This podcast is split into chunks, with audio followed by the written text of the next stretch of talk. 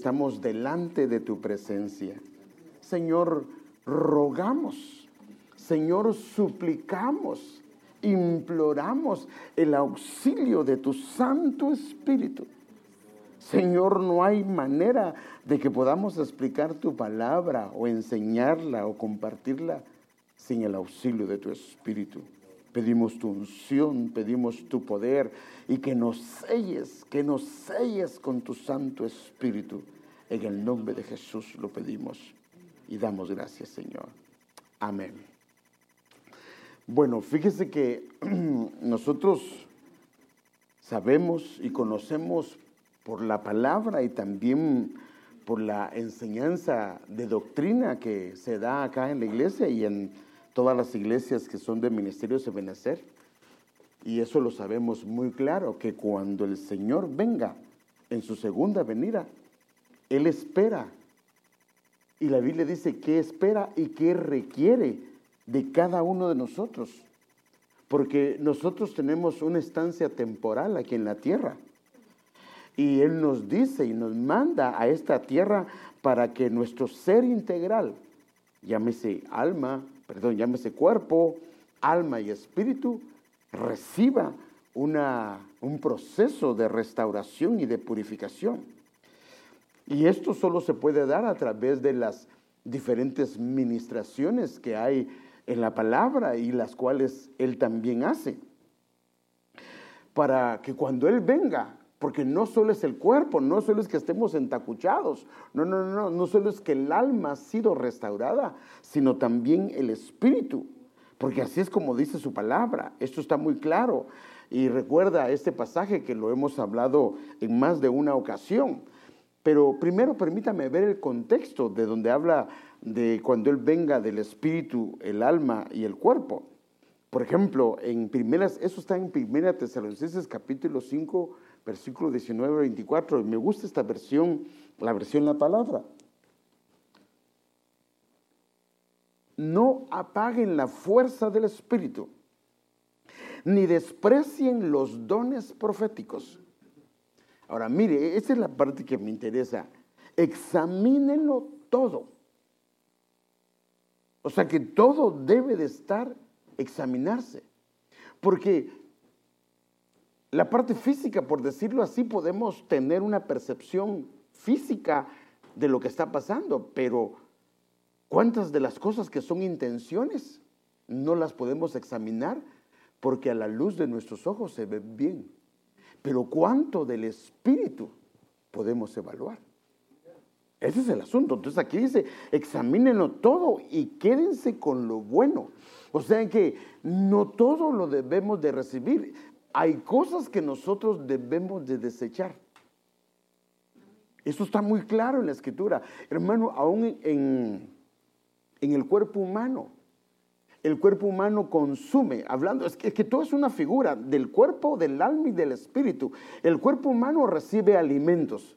Ahora la pregunta es, ¿todos esos alimentos se quedan dentro? No, una parte se queda.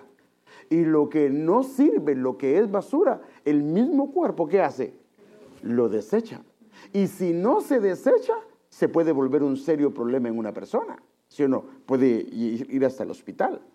Entonces, en el cuerpo tenemos que evaluar, por ejemplo, no podemos comernos una comida que esté podrida, ¿sí o no? O que esté, eh, porque podemos intoxicarnos. Pero eso lo hacemos mucho, inclusive vemos que, imagínense hermano, qué tremendo, en lo natural, eh, las hermanas están pendientes de cuánto, cuánto de azúcar, cuánto de esto, cuánto de lo otro, ¿sí o no? Y que sea orgánico, saber si es orgánico, porque eso... Eh, pero bueno, pero lo evalúan y lo compran en base a eso, porque eh, en base a las calorías y una cantidad de cosas que usted sabe que esto se da eh, las hermanas el beso, los hermanos no quieren eh, subir de peso o quieren comer de una manera saludable. Pero la pregunta es, ¿hacemos lo mismo para el alma con lo que recibimos? ¿Hacemos lo mismo para el espíritu con lo que recibimos? Normalmente ahí no le ponemos atención. Y ese es el problema, porque la Biblia dice que cuida sobre, hermano, así lo dice la Biblia, sobre todas las cosas, cuida tu corazón, porque de él mana la fuente de la vida. O sea que si el corazón, podría llamarse alma, porque a veces lo usa como figura de sinónimo, si el corazón, o sea, el alma, no se cuida, si de ahí emana la vida, entonces ya no va a haber vida. El gozo, la felicidad y la paz y todo eso se va a perder. Entonces a veces nosotros platicamos, conversamos, eh, pasan situaciones, no las logramos manejar y terminan haciéndole mucho daño al alma. Y el problema del alma es que termina quedando estancada. Sí llevamos años, pero quedó estancada en alguna etapa de nuestra vida. Entonces aquí dice, no solo para el cuerpo, aquí no está, está hablando solo para el cuerpo, sino también para el alma y también para el espíritu. Examínenlo todo. Ahora, fíjese pues, porque si no lo examinamos, ¿cómo vamos a evitar toda clase de mal? Por ejemplo, si no examinamos lo que vamos a comer, ya tragado, como no lo vamos a comenzar a... Bueno, y lo que pasa con el... Fíjese que hasta el cuerpo hace eso, si lo que se consume está muy malo y todo eso, hasta el cuerpo lo puede devolver. Hermano, así es. Así es lo que hace el cuerpo. Entonces dice, examínenlo todo y eviten toda clase de mal. Ahora, ¿por qué es esto? Porque todo esto va a afectar. Ahora, mire otras versiones de este pasaje. Dice en la versión Jerusalén, dice, absténganse de todo género de mal. La NTV dice, aléjense o sea, en una dice absténgase, en otro dice aléjese. Hay, hay, veces que toca que apartarse. Aléjese de toda clase de mal. La nueva traducción judía dice, pero manteneos alejados de cualquier forma de maldad. Si tiene una figura de maldad, hay que alejarse. La LP dice, eviten toda clase de mal. Ahora, vamos a seguir leyendo este contexto porque quiero llegar a la parte del cuerpo, el alma y el espíritu. Ahora, este contexto es importante porque no solo es la limpieza del cuerpo, no solo es la limpieza del alma, sino también tiene que ver con el espíritu humano. Y eso significa que el cuidado va más allá, pero hermanos, si no hay una percepción espiritual, ¿cómo lo vamos a hacer? Y esta es la parte complicada, hermano. Mire, este está en el mismo contexto, mire, es, el mismo pasaje. Que el Dios de paz les conceda vivir totalmente consagrados a Él, de modo que todo su ser, fíjese qué tremendo hermano, no solo es el alma, hermanos, creo que le damos mucho al alma, perdón, pero creo que la mayoría de los mensajes son del alma, ¿sí o no? Si somos conscientes, casi todos los mensajes son del alma y no significa que no hay mucho que dar, ahí hay mucho. Pero cuando hablamos y enfocamos al espíritu, no estoy hablando del espíritu de Dios, estoy hablando del espíritu humano. Y que todo su ser, ahora miren qué orden lo pone este pasaje. El alma en qué orden está? En segundo lugar. Al que hay que ponerle atención es al espíritu. Luego viene el alma y el tercero es el cuerpo. ¿Y qué es lo que cuidamos? Mire, el orden de prioridades en nosotros está al revés. Lo que cuidamos es el cuerpo. En el gimnasio, gente que invierte mucho. Yo no digo que no vaya al gimnasio, pero hermano, si invierte cinco horas diarias para ir al gimnasio para tener todo su cuerpo bien bonito y ora cinco minutos, la cosa, bueno, al menos, al menos con este consejo, está invertido. Dice la Biblia que debe ser el espíritu, luego debe ser el alma y luego debe ser el cuerpo. Porque hay mucha gente bien cuadrada, amargados de su espíritu y de su alma. Entonces, ahora mire cómo dice, hermano, permanezca sin tacha, sin contaminación, dicen otras versiones, o eh, para el día en que se manifieste nuestro Señor Jesucristo. O sea, debe, debe de estar sin tacha. Ahora, claro, eso no nos podemos hacer nosotros sin la ayuda de Él, pero hay una parte que nos toca a nosotros. Y el versículo 24 dice, aquel que los ha llamado es fiel y cumplirá su palabra. Pero ¿y qué si no damos lugar? Por ejemplo,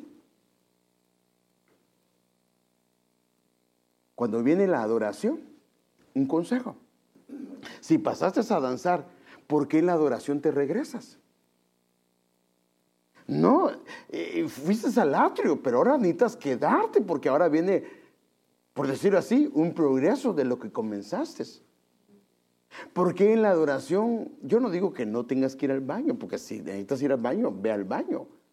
Pero mejor ve al baño en el atrio, en los de júbilo, si necesitas ir. Pero cuando estás en el lugar santo y en el lugar santísimo, ¿por qué estás preguntando algo?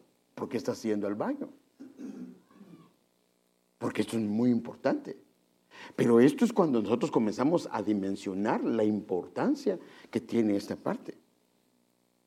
Entonces, para nuestro ser integral, de parte de Dios fue provista en la eternidad un proceso de santificación en todo nuestro ser. Y esto lo hemos visto, porque este cuadro ya lo he visto con usted. En el pasado, y esto lo describe muy detalladamente de una manera general, pero es bien importante los puntos que da eh, Romanos capítulo 8, versículo 29 al 30. Esto lo hemos visto antes, hermano, porque a los que Dios conoció de antemano, esto fue en la preexistencia. También los predestinó. Eso no fue acá, eso fue allá, esto fue en el pasado del Espíritu. Y el pasaje sigue diciendo, ahora, ¿qué pasa en el presente? El cuerpo, el alma y el espíritu deben de ser a ser transformados según la imagen de su Hijo. Ahora dice, a ser transformados según la imagen de su Hijo, para que Él sea el primogénito entre muchos hermanos, a los que predestinó, también lo llamó. Por eso el día, hermano, que nosotros escuchamos la voz del Señor, hermano, mire, alguna gente, mire, hermano, alguna gente no quería venir a la iglesia, alguna gente, algunos, mire, algunos hasta aborrecían el Evangelio, hermano. Alguna gente, le digo porque yo conozco gente, que a la iglesia le fue a tirar ametralladoras, o sea, ametralladoras le llaman a las que tienen cohetes en medio de la adoración los hermanos le tiraban en Guatemala las ametralladoras adentro, hermano, por los hermanos, ahí va de... Pero el día que por alguna ocasión llegaron a la iglesia y oyeron la voz del Señor, cuando ellos se dieron cuenta, no, es más, algunos de ellos no saben ni, ni en qué momento, cuando se dieron cuenta estaban adelante. No saben ni en qué momento, estaban adelante, quebrantados, llorando en la presencia del Señor. Entonces, hubo un llamamiento y hubo también una justificación. Entonces eso es lo que hizo el Señor Jesús y este es el, proceso tierra, en la estancia tierra. Y entonces para que en el futuro eh, seamos glorificados y entonces y a los que justificó también los glorificó. Entonces vemos una faceta desde la, eh, la preexistencia hasta el futuro y vemos cómo Dios lo tiene bien marcado y nos da eh, el plan general de una manera, ah, ah, nos lo visualiza a través de la escritura. Por eso es que en la doctrina inclusive nosotros tenemos una enseñanza que se llama lugares intermedios. Lo acabamos de pasar, ¿verdad? ¿O no? Sí, sí se acaba de pasar, ¿no? ¿O no hemos pasado por los lugares intermedios? Bien, bien, ya pasamos, ya pasamos. En la doctrina avanzada se pasó por los lugares intermedios. Y lo que dicen los lugares intermedios es que el cuerpo tiene un lugar intermedio, que es el sepulcro. Y de ahí va a ser levantado, de ahí va a ser resucitado de un cuerpo eh, natural, mortal, a un cuerpo eh, celestial o un cuerpo espiritual. El alma está Estoy hablando de la gente cristiana, ¿verdad? Estoy hablando de la gente que ha recibido a Jesús. No estoy hablando de la gente del mundo. El alma va al paraíso o va a cárceles. Y si tiene alguna pregunta, pues puede... Por eso es muy importante venir a la doctrina, pero puede hacerlo con hermano Alex, hermana Sandrita, Andrea Samayo, hermano Francisco y algunos hermanos que son maestros y les puede preguntar. Pero el espíritu humano la Biblia dice, y lo dice Eclesiastés, que regresa al Padre y va. ¿A qué, a qué va? ¿A qué, ¿A qué regresa al Padre? El Padre lo revisa, vea que está rociado con la sangre de Jesús. ¿En qué proceso está? O sea, sí revisan el, Espíritu en qué proceso y lo mandan a la Nueva Jerusalén. ¿A qué lo mandan a la Nueva Jerusalén? ¿A qué lo mandan? O sea, si lo mandan a ser perfeccionado, significa que está en un proceso. ¿Sí o no? Entonces, esto es lo que podemos ver nosotros. Entonces, esto lo dice Hebreos capítulo 12, versículos 22 al 23. En cambio, ustedes han llegado al monte de Sión, a la ciudad del Dios viviente, a la Jerusalén celestial y a incontables miles de ángeles que se han, han reunido llenos de gozo. Ustedes han llegado a la congregación de los primogénitos de Dios cuyos nombres están escritos en el cielo. Ustedes han llegado a Dios mismo, quien es el juez sobre todas las cosas. Y la parte 4 dice, ustedes han llegado a los, ustedes han llegado a los espíritus de los justos que están en el cielo y que ya han sido perfeccionados.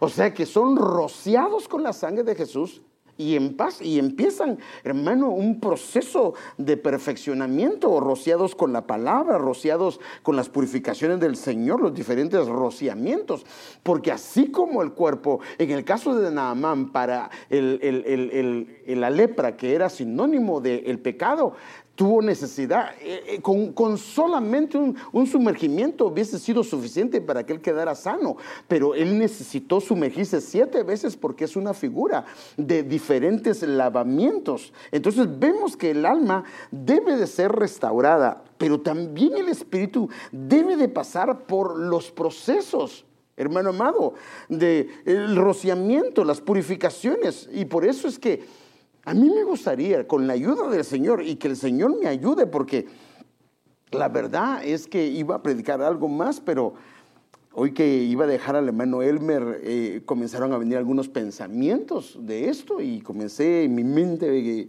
tenía tiempo para, para, irlo a dejar y entonces en mi mente iba pensando en versículos y todo eso y cuando vine a mi casa, el problema es que anoche no pude dormir bien, no, bueno, no dormí en la porque no, no puedo tomar café tan cargado y no pude dormir. Entonces, cuando regresé me vine a dormir un ratito y, no tenía mucho tiempo, pero, pero me gustaría tratar este, este tema, si el Señor me lo permite. Me gustaría, si el Señor me lo permite, hacerlo una temática.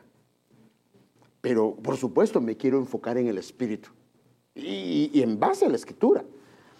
Ahora, mire, este es un clamor de un salmista, de un hombre de Dios. Crea en mí un corazón limpio y renueva un espíritu recto. Ahora, note cómo eh, habla de dos cosas o dos maneras de trabajar. El corazón, que puede ser eh, figura del alma, y cómo habla del espíritu. Entonces, cuando comenzamos a examinar la escritura, no solo el cuerpo se puede contaminar, no solo el alma se puede contaminar, sino también el espíritu humano se puede contaminar y puede entrar en o caer en procesos o en estados que son graves. Y la Biblia nos lo deja ver, pero como casi no tratamos al espíritu porque es un poco complicado hablar de lo que no del cuerpo es más fácil hablar y del alma de alguna manera eh, también, pero bueno es que no sea no es que sea fácil, pero de alguna manera como que lo, nos sentimos más cómodos manejarlo, pero el espíritu. Pero con la ayuda de Dios a mí me gustaría ver algunos estados, porque el espíritu, fíjese, a veces estamos atribuyéndole al alma problemas que están en el espíritu. Pero no lo sabemos. O sea que hay situaciones que son, por decirlo así, son síntomas que no son síntomas del alma. Pueden parecerse, sí, pero vienen del Espíritu. Entonces, me gustaría ver algunas condiciones del Espíritu. Hoy yo quiero ver perdón, tal vez para empezar la parte negativa, pero yo quiero ver que una parte negativa tiene un proceso. Y si el Señor me lo permite, voy a ver algunos, no voy a tratar todo, pero voy a, tratar diferentes, cómo llegó ahí, cómo el Espíritu llega ahí. Entonces, si el Señor me lo permite, quiero ver algunas condiciones del Espíritu. ¿Y por qué pasó? ¿Cómo, eh, cómo llegó ahí? ¿Y cuáles son los resultados que la Biblia nos deja ver, tanto negativos como positivos? Entonces, primero, déjeme ver algunos que aparecen, que son muy claros. lo iba a poner a leer la Biblia, pero eh, le, le, recomiendo que lo pueda leer en casa, solo que le voy a decir, no me dio chance de poner la versión, pero le voy a decir la versión para que usted la pueda ver. Entonces, las condiciones o estados en los que puede entrar o caer el espíritu humano. Entonces, por ejemplo, vemos que el espíritu puede caer y ser turbado y agitado. También, o sea, algunas cosas inclusive pasan en el alma. Pero hay cosas que son muy particulares en el espíritu.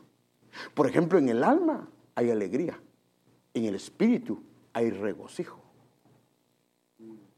que son dos cosas diferentes. El regocijo es una cosa y la alegría es otra cosa. Por decirlo así, la alegría es almática, pero es que hay gente que anda, ¡ay, ay, ay! Y el otro día, ¿y qué pasó con esa alegría tan bonita que se mira? Pero el regocijo no. El regocijo permanece porque está desde el espíritu. Es muy diferente. Entonces, el espíritu se puede turbar, se puede agitar. Mira qué tremendo. Ahí está en Génesis capítulo 41, verso 8, la versión de las Américas. El espíritu puede entrar en amargura. También el alma puede entrar en amargura, pero también el espíritu. O no sé si, eso se lo voy a examinar, o no sé si cuando la Biblia habla de la amargura, realmente su fuente es el espíritu. Pero pues, es que no me dio chance de examinarlo, pero lo voy a examinar, pero, pero eh, lo que sí está claro es que habla de amargura de espíritu. Eso sí, está en Génesis 26, 34, 35. por ejemplo, dice en el 35, estas fueron amargura de espíritu para Isaac y Rebeca, las dos esposas de Esaú. Ahora, mire qué tremendo. La impaciencia de espíritu. Alguien que es muy impaciente y que se altera demasiado rápido puede ser un problema en su espíritu. Y otras versiones le hablan como pobreza de espíritu. Ahora, lo tremendo de esto, hermano, es que hay dos lados. Porque la Biblia dice, los bienaventurados los pobres en espíritu. Pero aquí está hablando, aquí está hablando de la humildad. Y este otro lado está hablando de todo lo contrario. O sea, aquí está hablando, por ejemplo, de la impaciencia, el, el, que se enoja demasiado rápido y el que no soporta las cosas, o podríamos decir, de mecha corta. Y, y fíjese, y otras versiones le dicen que eso es pobreza de espíritu. La angustia en el espíritu. Primera de Samuel 1.15. Hermano, cuando comenzamos a examinar, hay tantas cosas que tienen que ver con el espíritu. El, espíritu decaído. ¿No será que a veces pensamos que es el alma la que está decaída? Y no es el alma, es el espíritu. Primera Reyes 2.15. El espíritu se puede envenenar. ¿Y sabe cómo se envenena? Con palabras. Ah, déjeme leérselo así, rápidamente. Las saetas del Todopoderoso, o saetas son palabras, me han herido y mi espíritu absorbe su veneno. O sea que por eso se llama dardos, dardos. Los dardos pueden entrar y envenenar. Pero fíjese, yo pensaba que envenenaban el alma. Y lo que parece que envenenan es el espíritu. Mire, yo tuve una experiencia, ya se la he contado, y nunca se me olvida porque me impactó. Yo había oído de lo que son los dardos. Hermano, llevamos años en el Evangelio. Y en una ocasión yo estaba ayunando y había varios días que llevaba ayunando, pero yo no sabía si seguir o parar. Y de repente decidí parar el día sábado y paré el día sábado. Y como en la semana me llama una persona y me dice, porque dejaste de ayunar, entonces el Señor te ha desechado. Pero mi espíritu estaba débil y la palabra entró. Hermano, yo me pongo a llorar a moco tendido. Solo imagínense percibir que uno está desechado por Dios. Hermano, yo me sentía desechado por Dios. Nunca había experimentado un dardo a ese nivel. Y no hallaba consuelo. Mi esposa y mis hijos se acercaban para tratar de ayudarme y yo no podía. Hasta que el pastor, me llevaron con el pastor, porque yo estaba inconsolable, hermano. Y él me dijo, ¿y qué estabas haciendo? Pues ayunando. Pero como, como, como son datos. Y entonces cuando yo le dije ayunando, y me dijo, ¿y entonces te vas a desechar porque estás buscándolo? Y me cayó el 20, hermano. Pues sí, sí, yo buscándolo estaba, no estaba pecando ni nada de eso, pero, pero sí me entiende, pero esos son los dardos. Y ahí fui liberado de ese dardo. Pero envenenó mi espíritu. Ahora mira a dónde me estaba llevando. A una muerte, a una ansiedad, a una depresión. Terrible, hermano, terrible. O sea que, pero entonces, eh, pues, tal vez el envenenamiento viene en el espíritu. El quebrantamiento de espíritu está ahí en, en Job 17.1. Abatidos o contritos de espíritu. Ahora, mira todo lo que la Biblia lo relaciona. Y el espíritu puede desmayar, puede desfallecer. Aquí por lo menos tenemos una, dos, tres, cuatro, cinco, seis, siete, ocho, nueve. Pero me impresioné y eso que no lo examiné con detenimiento, que normalmente lo hago y trato de sacar la mayoría que hay, pero no lo hice de esa manera. Pero mire, aquí hay otras el espíritu languidece. Languidecer es perder la fuerza o el vigor. Entonces comienza a haber un cansancio. Padre Santo. O sea que un espíritu puede, el espíritu humano puede estar languideciendo, perdiendo las fuerzas. No lo dijo el Señor. La el espíritu está presto, la carne es débil. Eh, altivez, qué tremendo hermano, la altivez, el orgullo, la soberbia de espíritu se da también en el espíritu. Proverbios 16, 18. El enojo en el espíritu. El espíritu, el sueño profundo puede caer en un espíritu. Mire, yo creo que, hermano, si al apóstol Sergio se le han eh, dormido, y él tiene una unción tremenda. Y yo me consuelo cuando veo a Pablo. Bueno, Pablo se le durmió Eutico, así se llama. Y por eso es que el que se duerme aquí hay que ponerle Eutico. Ese nombre va a ser muy bonito en ese entonces, pero él estaba sentado, no sé si era el segundo o tercer nivel, el tercer nivel. Y, pero es que Pablo no terminaba, hermano. ¿Y sabe qué hace? el muchacho se comienza a dormir. Y pues sí, como cuando está cabeceando. Pablo no lo vio, creo yo, y cayó allá como que era torta, hermano. Y ya se imagina el escándalo del pueblo. Y yo estoy seguro que algunos decían, qué imprudente Pablo, ¿cómo alargó el mensaje? ¿Acaso no considera que la gente está cansada? No, Pablo solo se, se bajó, hermano, se le puso encima, oró por él, lo levantó y siguió predicando hasta la mañana. Pero si una persona se duerme todas las veces que hay prédica, ah, ahí podría haber algún problema. Amén. A veces nos dormimos porque estamos muy cansados. Imagínense, yo si me siento ahora, creo que tal vez me voy a dormir porque eh, eh, pues no dormí bien en la noche y no pude, solo dormí como unos 15, 20 minutos el descarrío en el espíritu, descarriarse. Fíjese, descarriarse, si busca el diccionario, es apartar a alguien o algo del camino que debe de seguir. Sí va en un camino, pero no en el camino que debe de seguir. Eh, en el diccionario dice apartarse de lo justo y lo razonable. Pero fíjese que en el diccionario dice también perderse por apartarse del rebaño. Eso dice el diccionario de la Real Academia. Dice, aflicción de espíritu. Puede el espíritu caer en aflicción. Puede caer en abatimiento. Es que mire todo lo, todas las condiciones del espíritu. Abatimiento, de espíritu.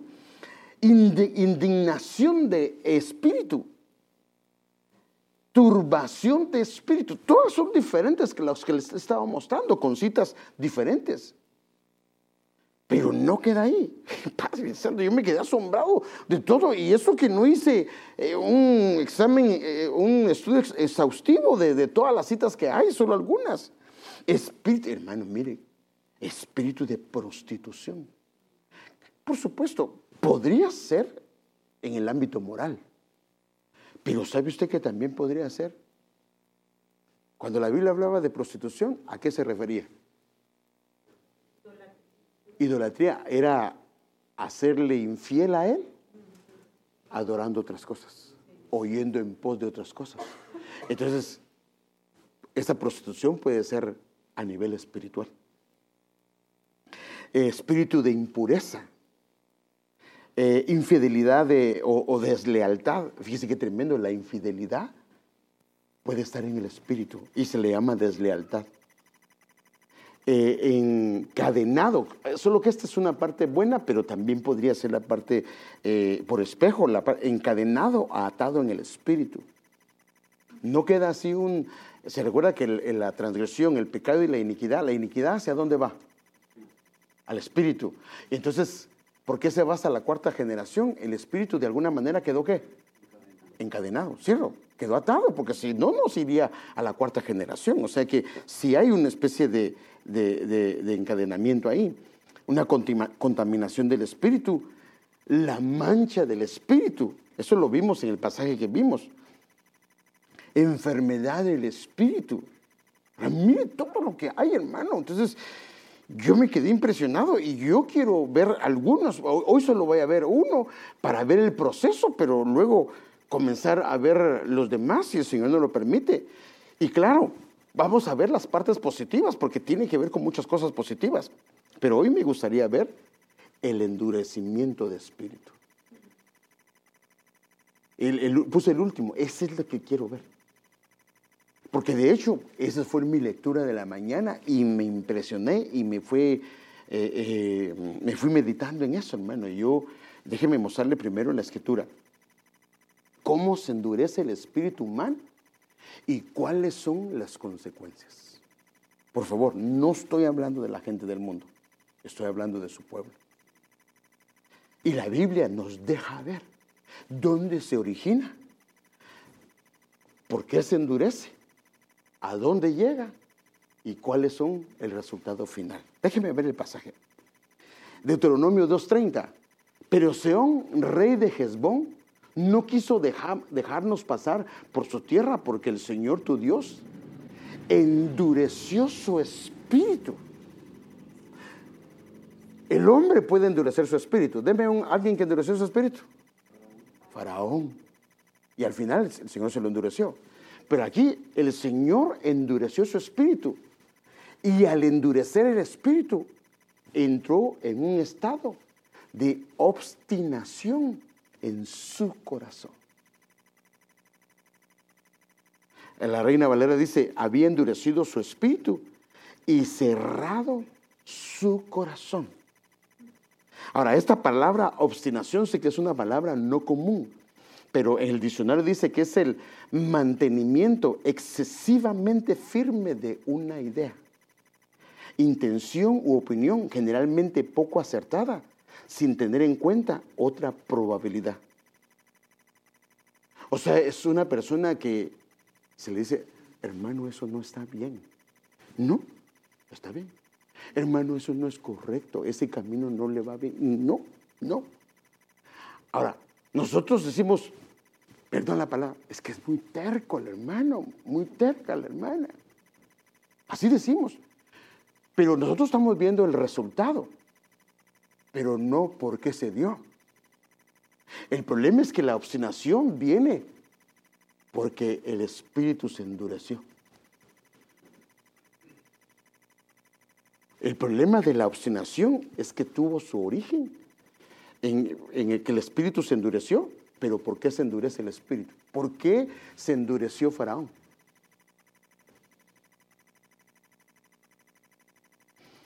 Entonces la obstinación es el resultado de un proceso. de no querer escuchar la voz de Dios. Entonces aquí está, mire, déjeme verle un cuadro. Faraón no escuchó la voz de Dios. Usted sabe, aquí están los pasajes. Seis veces la parte humana.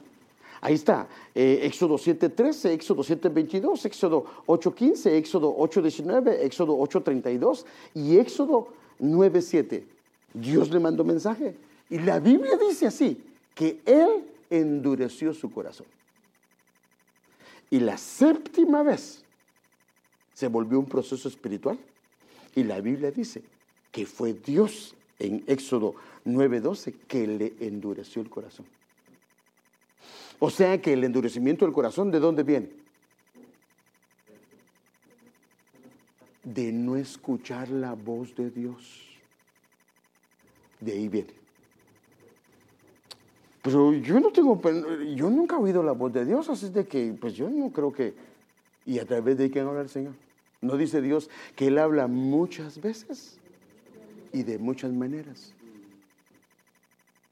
Puede ser, hermano, a veces nos habla por la esposa, por el esposo, por un hijo, por una hija. A veces hasta por los incrédulos nos habla el Señor. y cuando la terquedad de nuestro corazón es tan, tan, tan grande, hasta por la burrita. Hermano, Balaam era un vidente, pero no, no quería escucharla por la burrita Y ni así se dio cuenta que era Dios. Cuando entra una obstinación en el corazón, es porque el, corazón, el espíritu, aquí viene el asunto, el espíritu se endureció y se endureció porque no quiso oír la voz de Dios. Oye Israel,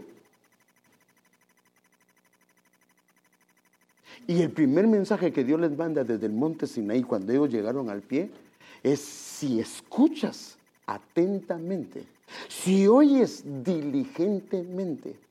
Entonces nuestro problema, hermanos, es que no escuchamos.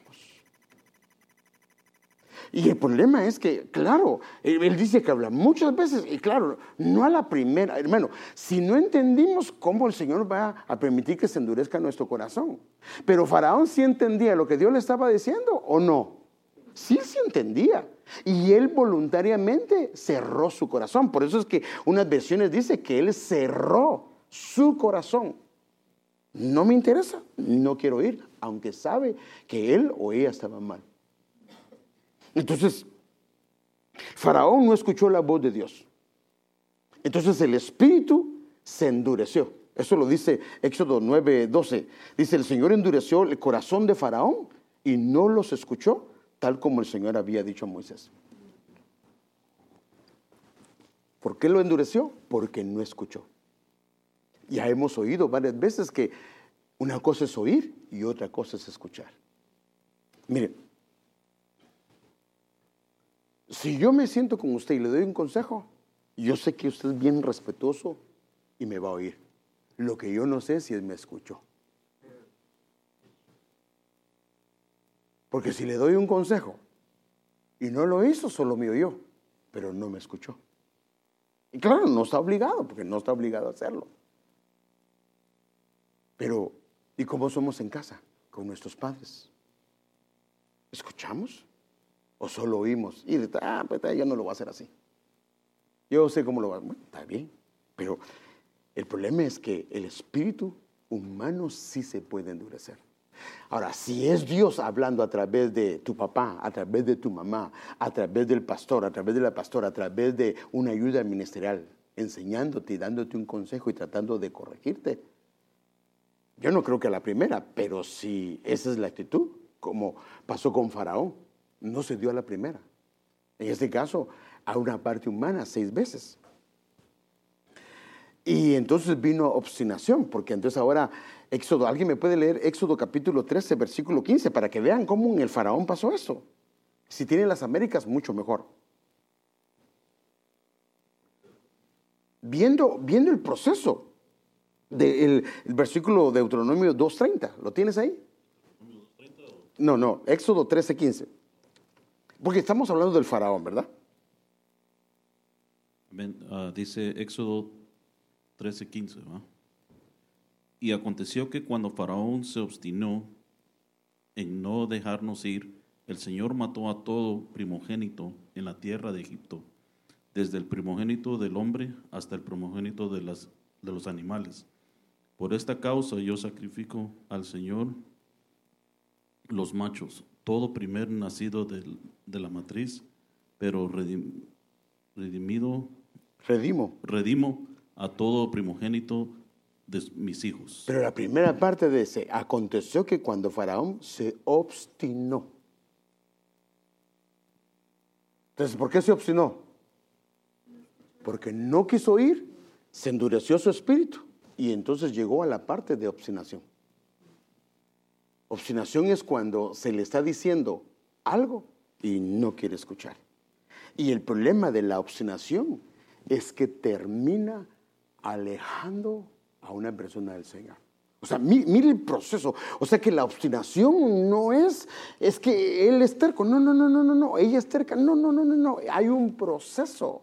Hermano, inclusive pasa con nuestros propios hijos. Cuando los hijos no se dejan aconsejar y uno les está marcando, en ellos, si no se tiene cuidado, su espíritu se puede endurecer. Y si se endurece, puede entrar en un proceso de obstinación. Y cuando entra la obstinación, hermano, ya no quieren oír. Y te acercas para hablarles y no te quieren escuchar. Ahora, eso es lo tremendo. Y terminan alejándose del Señor. Mire, segunda de Crónicas, alguien me lo puede leer 36, o lo voy a leer yo rápidamente aquí. Siendo de Crónicas 36, 13. También se rebeló contra el rey Nabucodonosor que le había hecho jurar fidelidad por Dios, pero endu- endureció su servicio, o sea, su espíritu, y obstinó su corazón en vez de volverse al Señor, el Dios de Israel. O sea que en vez de volverse, lo que terminó haciendo es alejándose del Señor. Entonces, primero empieza con no querer escuchar al Señor. Luego empieza con que el espíritu se puede endurecer. Y luego viene la parte de obstinación. Pero por supuesto, para que el espíritu se endurezca, Dios dice, habla muchas veces y de muchas maneras. Yo no creo, hermano, al faraón porque era eh, un gobernante, pero hermano, yo no creo que a nosotros el Señor nos hable seis veces. Dice muchas veces y de muchas maneras. Y yo creo que ha sido gente que el Señor le ha hablado. Mire, Inclusive, eso lo decía un día el apóstol y yo me quedé asombrado y es cierto. Dice, hay gente que Dios le está hablando. Le habla al papá, la mamá, el pastor. Hermano, eso no está correcto. Eso no está bien. Y no quiere. Y de repente en la iglesia aparece endemoniado. Ahí ya no puede negar su pecado porque pues sí, está, está, pues sí, eh, más bien pide que lo ayuden. Pero entonces, eso, es- entonces, lo que podemos ver es que cuando un espíritu está abatido, cuando un espíritu está triste, cuando un espíritu está acon- acongojado, cuando un espíritu languidece, hay un proceso. Y eso es lo que, si el Señor me permite, me gustaría ver, no en todos, pero por lo menos tratar algunos. No hoy, porque ya no me, mire, ya llevo la 8.52, pero sí me gustaría, porque aquí lo puede ver. Eso, nosotros vemos la obstinación de corazón, pero ¿dónde empezó? Es que él es muy terco, ella es muy terca. No, no, no, ¿dónde empezó? ¿Dónde empezó? Y lo que vemos es que el no escuchar termina haciendo que la gente, al entrar en ese proceso, termine alejándose del Señor.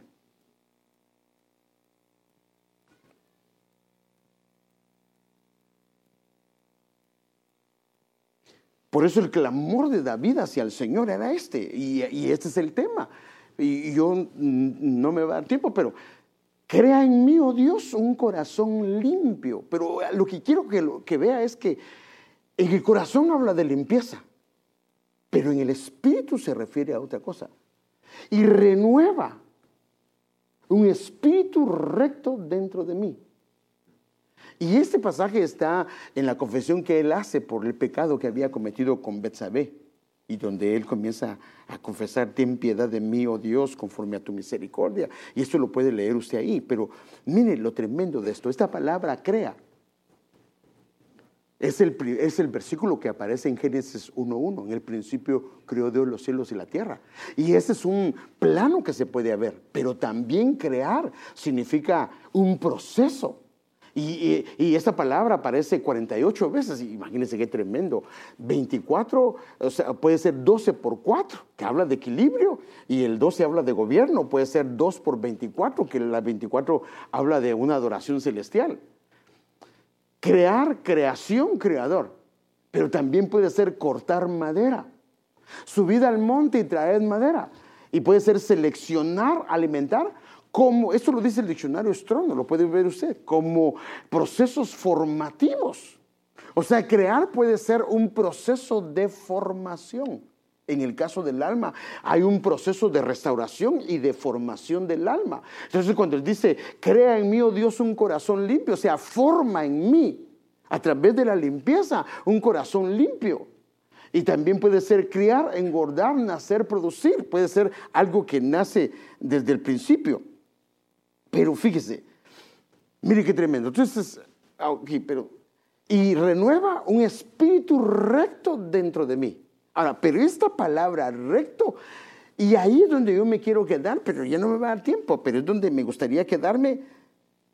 La rectitud y fidelidad en el espíritu se vincula con la disposición de corazón. Déjenme verlo. Eh, Salmo 57 del 7 al 10. Pronto está mi corazón, oh Dios. Mi corazón está dispuesto.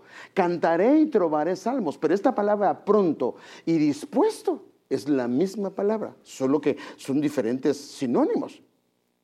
Claro, para nosotros no nos parece que pronto y dispuesto tal vez esté eso, pero en el hebreo así es.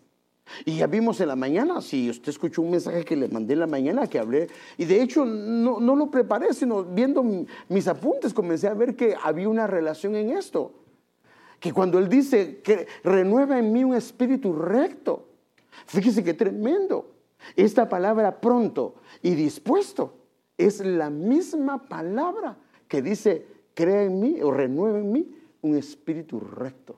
O sea, está diciendo, renueva en mí un espíritu dispuesto, pronto, listo. Déjeme verlo.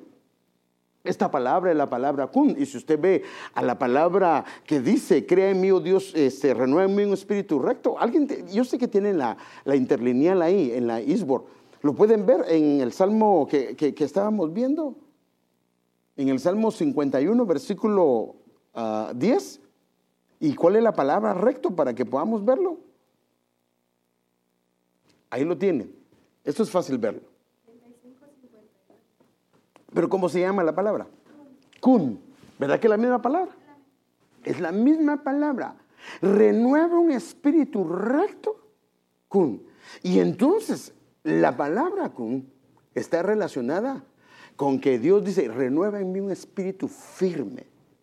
Pero esto tiene que ver, hermano, con estar erguido estar perpendicular, ser decidido, estar inclinado hacia. Se recuerda que en la mañana el mensaje que le hablaba es de que cuando hay una disposición, esa disposición lo que hace es que inclina mi corazón hacia el Señor.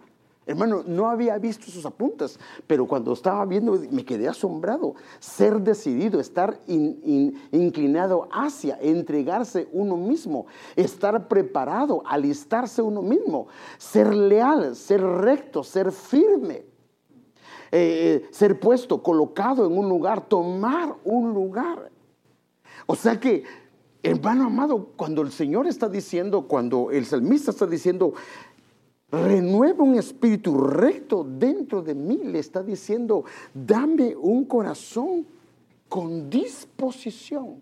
Un corazón, Señor, que se incline hacia ti. Un corazón que pueda permanecer leal y fiel. O sea que la fidelidad tiene que ver con el espíritu. Pero si hay un problema en el espíritu, la contraparte de la fidelidad es la infidelidad. Entonces, cuando alguien comienza a ser infiel, algún problema está pasando en el espíritu. Y a esto es lo que yo, con la ayuda del Señor, quisiera que viéramos los procesos que se dan en esto, porque está muy claro en la escritura. Entonces, como digo, le hemos entrado mucho al alma y, bueno, no mucho, no hermano, porque la Biblia es tan extensa, es un océano, y hemos dado, pero es acá lo que más le hemos dado, pero, pero el Espíritu no. Y que el Señor me ayude, porque yo sí quisiera, si el Señor me lo permite, hacer una temática y comenzar. Primero vamos a ver, eh, esto, no todos, pero eh, de estas 27 o 28 que, que tenemos ahí, y después me gustaría ver la parte positiva y los procesos que hay, no solo en lo negativo, sino también en lo positivo. Ahora, el Señor siempre tiene una solución para cualquier condición del espíritu humano. Acuérdense, el espíritu va a ser perfeccionado. O sea que no solo el alma está en un proceso, sino también el espíritu. Y vimos que el espíritu podría estar, hermano, tal vez el espíritu esté en algunas condiciones y por qué es que no se solucionan algunas cosas. ¿No será que le hemos entrado al alma y le hemos entrado al cuerpo, pero no hemos arreglado el problema del espíritu? Y por eso estoy hablando. y yo me comencé a hacer un examen en la mañana, hermano. Con el pastor él me le estaba comentando esto y le digo, yo me voy a hacer un examen. Bueno, no se trata tampoco, acuérdense que dice examinarlo todo. Entonces, como el pastor dijo, entonces yo a todo el que me diga algo se lo voy a escuchar. No, no, no, examinarlo todo. Y dice, no, no dice la Biblia, examínalo. Si hay virtud, así dice. Si hay algo bueno, si hay algo digno, en esto pensad o en esto recibid. Y lo demás, fuera. O sea, no estamos obligados a recibir todo, porque depende si edifica o no nuestra vida. Pero Mire este pasaje, arrojad de vosotros todas las transgresiones que habéis cometido y haceos un corazón nuevo. O sea que hay una manera de hacer un corazón nuevo y un espíritu nuevo. ¿Por qué habéis de morir, casa de Israel? Pues yo no me complazco en la muerte de nadie, declara el Señor Dios, arrepentíos y vivid. Mire este otro pasaje. Además yo os daré un corazón nuevo y pondré un espíritu nuevo dentro de vosotros. Quitaré de vuestra carne el corazón de piedra y os daré un corazón de carne.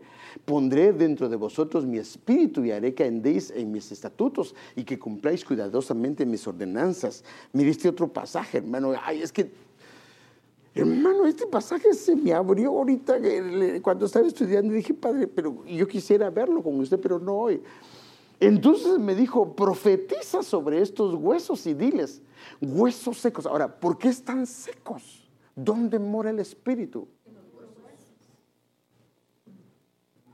¿Será que no tienen espíritu? Porque por eso dice, profetiza. O sea, la sequedad es que el espíritu languidece. Profetiza sobre, esos huesos y diles, huesos secos, oíd la palabra del Señor. Así dice el Señor Dios a estos huesos. He aquí haré entrar en vosotros espíritu. Si los va a entrar es porque había decaído, había languidecido y viviréis. O sea que eh, por eso es que nosotros, hermanos, nuestra vida está en el espíritu. La dimensión a la que el Señor nos ha llamado es a la dimensión espiritual, porque si vivimos en lo terrenal y todo lo miramos a nivel terrenal, va vamos a decaer. Tenemos que llevarlo al plano espiritual. Por eso eh, una hermana me preguntaba hoy sobre un pasaje. La Biblia dice que estamos sentados juntamente con Cristo en lugares celestiales y toda bendición se nos ha sido dada. Y tenemos que ver todo desde el plano espiritual, desde el plano del Señor. Si mi lucha no es contra carne, no es contra sangre, mi lucha es contra entidades espirituales que gobiernan en, los aires. Y dice, y pondré tendones sobre vosotros, haré crecer carne sobre vosotros, os cubriré de piel y pondré espíritu en vosotros y viviréis y sabréis que yo soy el Señor. O sea que el Señor quiere restaurar nuestro espíritu, hermano no solo nuestra alma, porque Él viene que por un espíritu sin mancha, por un alma sin mancha y un cuerpo también. O sea que no solo es el alma, sino tenemos que eh, revisar, hermano, con la ayuda del Señor, nuestro espíritu. Pero ¿cómo lo vamos a revisar? Solamente a la luz del Señor, solamente haciéndonos un examen. Eh, introspectivo, digamos, Señor, por ejemplo, por ejemplo, lo que hablábamos hoy, Señor, ¿Hay obstinación en mí? ¿Hay terquedad en mí? ¿Cómo está mi corazón? Y eso usted lo sabe. Porque también a veces podemos decir, no, sí, sí, sí, y, aparentemente escucha, pero no necesariamente. Porque, porque había un hijo que le dijo el padre, ve a hacer esto, y le dijo, sí, y no fue. O sea que solo lo oyó, pero no lo escuchó. Y hubo uno que le dijo no, o sea que no lo quería escuchar, pero su corazón se fue enternecido y terminó haciéndolo. Entonces, el Señor quiere, hermano, que trabajemos nuestro espíritu también. Porque el espíritu podría caer. Es rociado con la sangre de Jesús, es purificado con la palabra, pero necesita los rociamientos también. Por eso es que necesita ser llevado a un proceso de perfección. Y lo podemos ver en el alma y lo podemos ver en el espíritu. Mire, le mandé un mensaje en la mañana y un pastor que se llama Carlos Lobos, él estuvo muy enfermo, hermanos.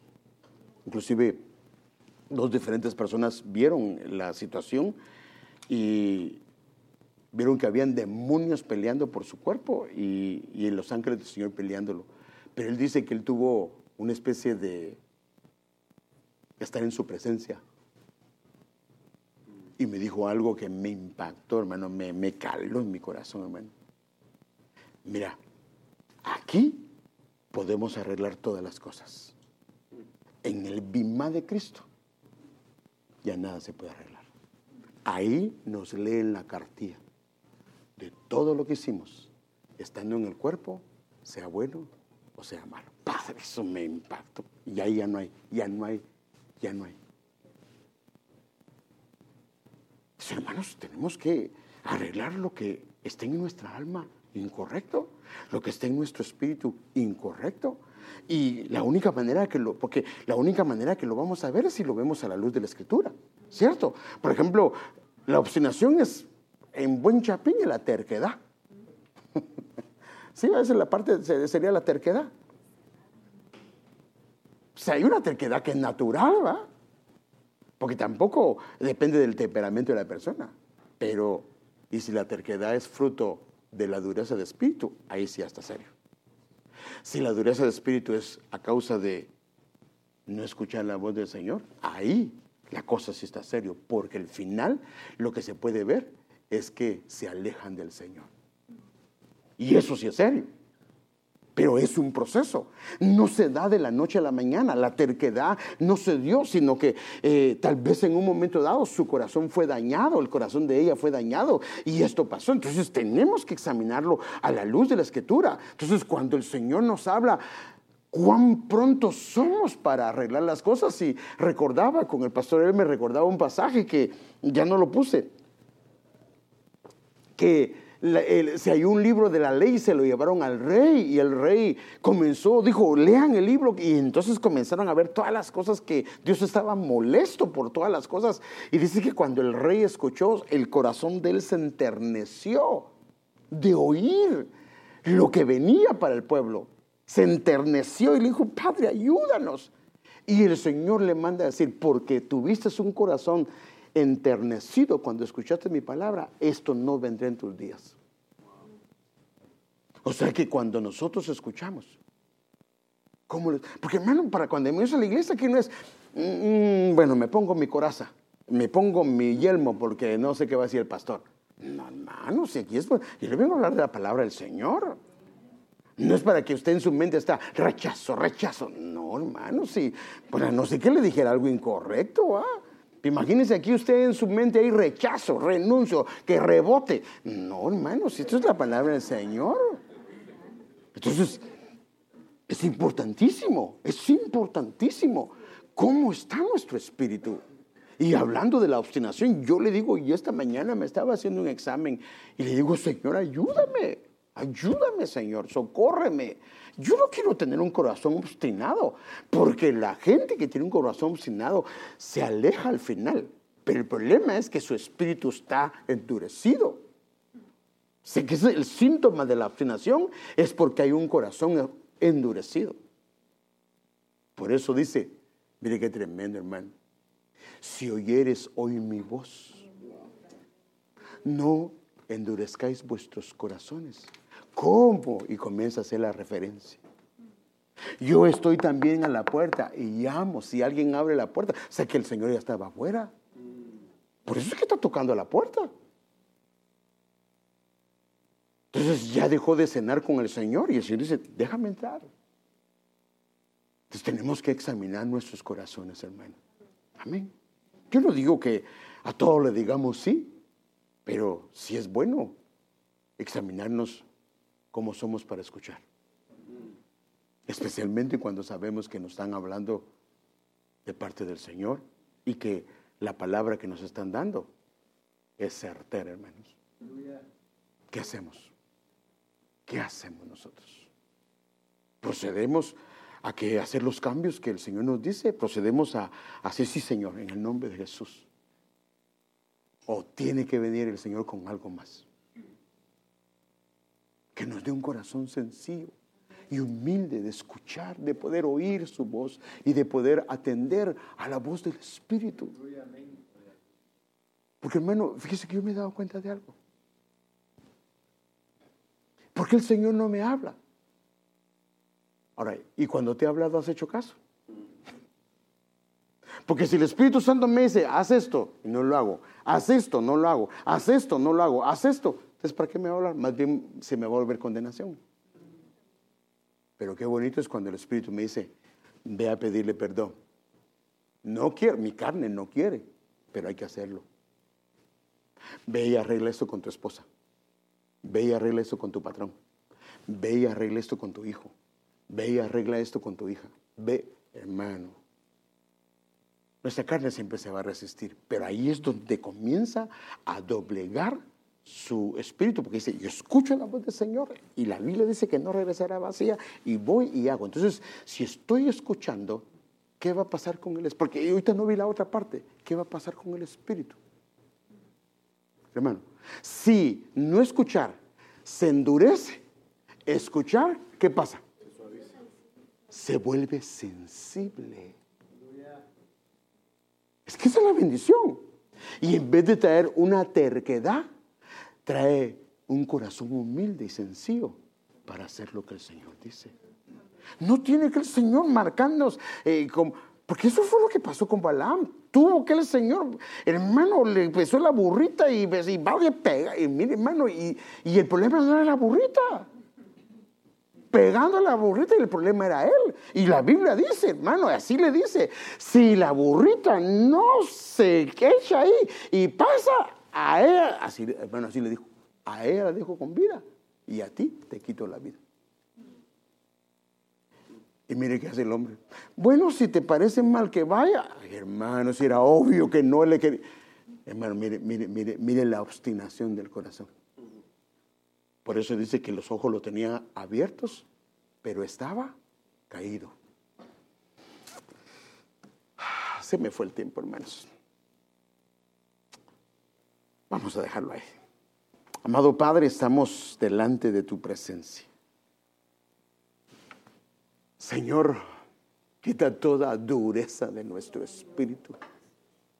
No queremos nada, nada que ver con dureza en nuestro espíritu.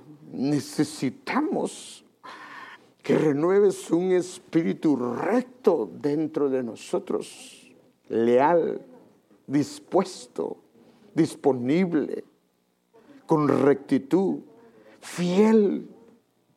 Señor, por favor, en el nombre de Jesús, clamamos, Señor, que nos inclinemos así a ti, que nos entreguemos a ti, que, Señor, que por favor, Señor amado, seamos firmes Señor, si ha habido una incircuncisión en nuestros oídos hoy en el nombre de Jesús. Quita toda dureza, todo prepucio de nuestro corazón y de nuestros oídos. Y por favor, Señor, danos un corazón atento, un corazón, Señor, que sepa escuchar tu voz, Señor amado. Por favor, Señor amado, no queremos un corazón endurecido, un espíritu endurecido, ni un corazón obstinado. No queremos nada con eso, Señor y rogamos, clamamos, suplicamos, Señor, que Señor, ese despertar en nuestro oído, Señor, sea habilitado, Señor. Si hay, Señor, algún estorbo, Señor, algún tapón, Señor amado, algo que ha estado dañando nuestro oír, Señor, que lo circuncides, por favor Queremos un espíritu recto, erguido, Señor, que sea leal a ti, Señor amado, que sea dispuesto, Señor. Por favor, Señor. Como dijo tu siervo, pronto está mi corazón, oh Dios. Mi corazón está dispuesto. Que así podamos decir.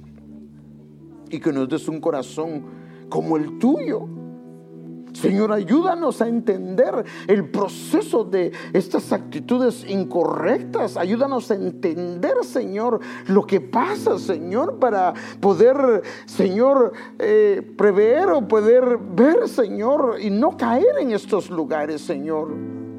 Señor, guarda nuestro espíritu, Señor. Perdona que nos hemos enfatizado más en el alma, más en el cuerpo y en el espíritu. No, pero no teníamos entendimiento, pero ayúdanos, Señor, a poder entenderlo, comprenderlo. Y si nos permites explicarlo, Señor, danos tu gracia, pero ayúdanos, Señor, a entender la importancia que tú le das al Espíritu también, porque ahí es donde mora tu Espíritu Santo, el Espíritu del Hijo y el Espíritu del Padre. ¿Por qué es que, Señor, llevamos tantos años en el Evangelio y hay tanta debilidad en nuestro espíritu? Cualquier cosa nos hace decaer, cualquier cosa nos hace renunciar, cualquier cosa nos desvía. Ya no queremos más eso. Queremos ser de un espíritu recto, leal, firme, Señor. Por favor, ayúdanos, Señor